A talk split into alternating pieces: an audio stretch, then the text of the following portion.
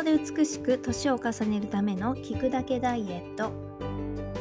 下半身痩せパーソナルトレーナーの小杖です。今日はダイエット中に食べるおやつについてお伝えしたいと思います。ダイエット中の方もしくはこれからダイエットをしようって思っている方ねたくさんいらっしゃると思うんですけどもおやつをねやめよう食べるのをやめようっていうふうに、ね、思っても食べちゃうことってあると思うんですね。でダイエット中っていうのは今まで食べていたものをやめるようなイメージがあるんですけどもおやつは絶対ダメということではないということをねまず認識していただきたいですずっとこうスナック菓子とかケーキとかね甘いものが好きでやめれないっていう人が急にダイエットになったからって言ってやめれるもんじゃないんですね。で100を0にするっていうのは非常に難しいんです。人間今までの習慣とか習性を変えるっていうのはよっぽど強い意志がないと無理ですし私が思うのは10あ100を0にするのではなくて、まあ、今まであった習慣を10から20にね落としてそれを継続して、えー、ベターな状態にしていくっていうのがまず第一かなって思っています。でお菓子を我慢しなければいけないって思うほど後で爆発爆発してしまうのでそういうのを抑えるためにもねどんなおやつを食べていいのかっていうまず知識として入れておくだけでおやつは悪くないよねとかね。選び方によってはちょっと安心だよねっていう気持ちで食べてもらえるようにしたらいいかなって思います。じゃあまずこのおやつについてなぜ太るのかっていうことからね考えてみましょう、まあ、おやつで太る理由っていうのは主に2つあるんですけども糖質の取りすぎ脂質の取りすぎです。でこれ例えばですけど和食なんかですと糖質の取りすぎ。で、えー、洋菓子ですねいわゆるケーキとかそういう甘いものは糖質だけじゃなくてね脂質も入ってくるんです。だからまたこれ厄介なんですけどもこのね糖質だけが高くてもダメなんですね。じゃあどういうふうにね選んでいったらいいのかっていうことをお伝えしたいと思います。まず糖質は何でこう取っちゃいけないのかっていうことなんですけども糖質自体は悪いわけじゃないです。ここを気をつけていただきたいんですけども例えばお米は OK なんですね。これお菓子じゃないからです。私が今お伝えしてるおやつの砂糖、えー、ごめんなさい。おやつの糖質っていうのは砂糖のことを言ってるんですね。いわゆる皆さんがよく見る白い生成されたお砂糖をイメージしていただければいいです。あれが例えばチョコレートとかケーキとかあとは和菓子なんかに入ってるイメージです。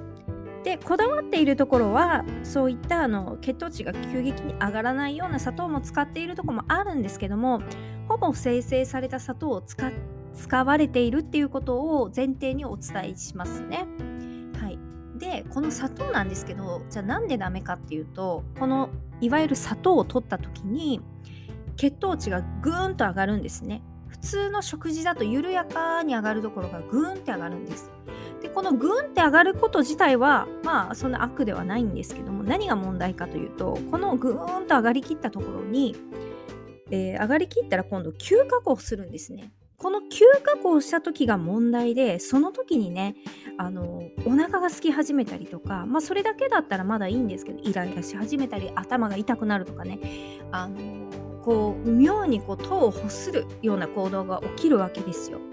でもこの波が緩やかで急上昇しないとこういう無駄なえ体の生理的な甘いもの欲求っていうのが収まるんですね。でさらにその血糖値がこう急上昇して使,、えー、使わなかったものっていうのがね中性脂肪とかあのコレステロールなんかにも影響してきてしまうのでこの溜まっていくんですねいわゆる脂肪になっていくのでこの血糖値をねいかにコントロールするかっていうのがポイントです。なので逆に言えばこの血糖値を急激に上げないようなおやつを取ればほぼ問題ないってことです。はい。やっぱりねよっぽど意志の強い人とかねストイックにやる人じゃないとお菓子をゼロにするおやつをゼロにするっていうのは無理なんですね。私なんかだとあのすごくこんだけいろんな知識があってもハッピーターンがやめられないんですよ。でこの時は自分であのどうしたらいいかこの後その後どういうふうに自分で対応していくのか食事で戻すとかねそういうふうにあのコントロールしていくわけなんですけどもこんなにあって食べちゃダメって分かってても食べちゃうもんなんですよでも食べるものを選べばそんな罪悪感もないですしあの血糖値も急激に上がることがないです。はい。なのであのどうしてもね血糖値が上がると体のあの脂肪燃焼モードがこう何ですかね停止停止してしまうんですよ。で脂肪をためやすい体になってしまうので、えー、お砂糖を含むおやつっていうのは気をつけてほしいってことです。じゃあ具体的にどうしたらいいのってことなんですけどもこれ結構難しいんですけど、まあ、数字で表すとしたら1回のおやつの糖質ですねを 10g 以下にしてほしいんです。はい、これが 11g、12g になってくると血糖値がぐーんと上がって下がる時に甘いものを欲したり、えー、例えばねその後に急激に眠気が来たりイライラしたりする人が出るんですね。なので 10g 以下低ければ低いほどいいですけどもこのようにあのコントロールするのが大事になります。でこれじゃあどうやって見たらいいの？って言ったらお菓子とかね見た時に今はねアプリなんかもあるんでどれぐらいその糖質が含まれているかってことが分かると思うんですけどもこの糖質がどれだけあるかっていうのを見るんですね。で例えばですねあの表示がないものありますよね。あの大判焼きってあるじゃないですか。大判焼きを食べた時にだいたい大判焼きの一般的にですよこれはアプリで調べればいいんですけども糖質っていうのは私も大好きなのでこれ食べようかいつも迷うんですけどもだいたい40から 45g ぐらいの糖質があるんです。で1個食べると、えー、45g とした場合にもう明らかに血糖値めちゃくちゃ上昇するんですよね。でこれ食べ終わった時だんだんこうなんか眠くなったりだるくなったりしてくるのででもどうしても食べたいじゃないですか。じゃあどうしたらいいかって言ったらこれを4分の1にして食べるってことです。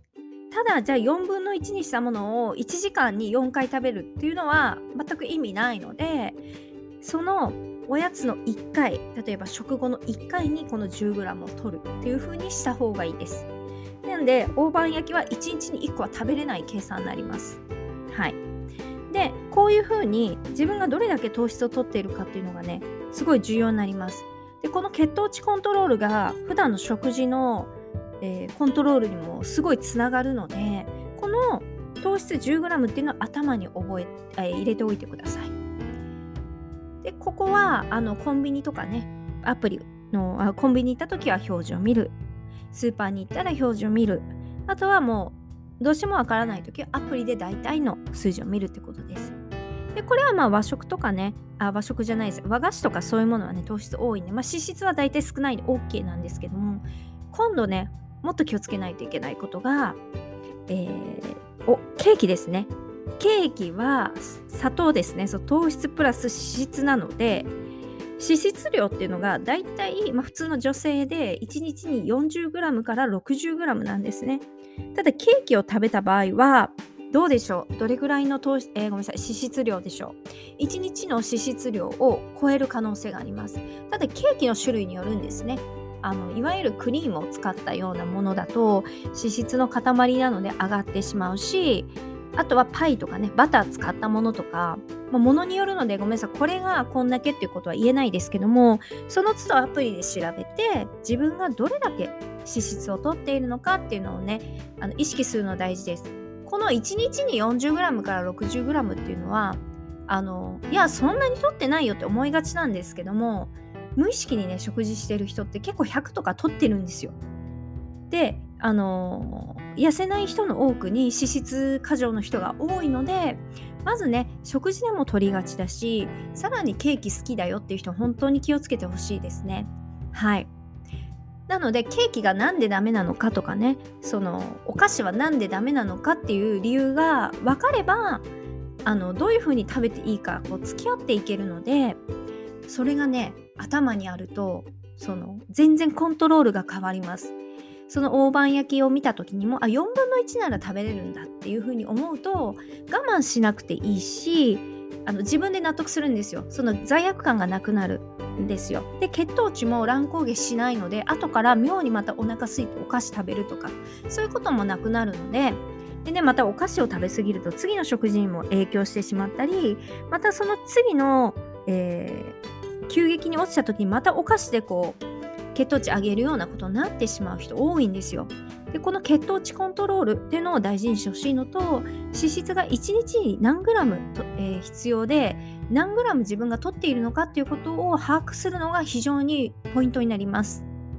はい、でこのおやつについてはじゃあどんなものがいいのって言われた時にいろいろあるんですけどもまたこれ別の機会でお伝えしていきたいと思います。まずご自身でコンビニに行ったらスーパーに行ったらあとはいただいたものがどれぐらいのカロリーがあるのかということをね。あカロリーじゃない脂質と糖質があるのかカロリーがあるのかっていうことを見て食べるっていうことが大事です。まず自分が何を食べているのか何をどれだけ食べているのかっていうことを認識するの本当に大事です。これが私の中では結構ダイエットのコツかなって思っているのでぜひ参考にしてみてください。めちゃくちゃ面白いですよ。あのコンビニの表示とかも。超おすすめです。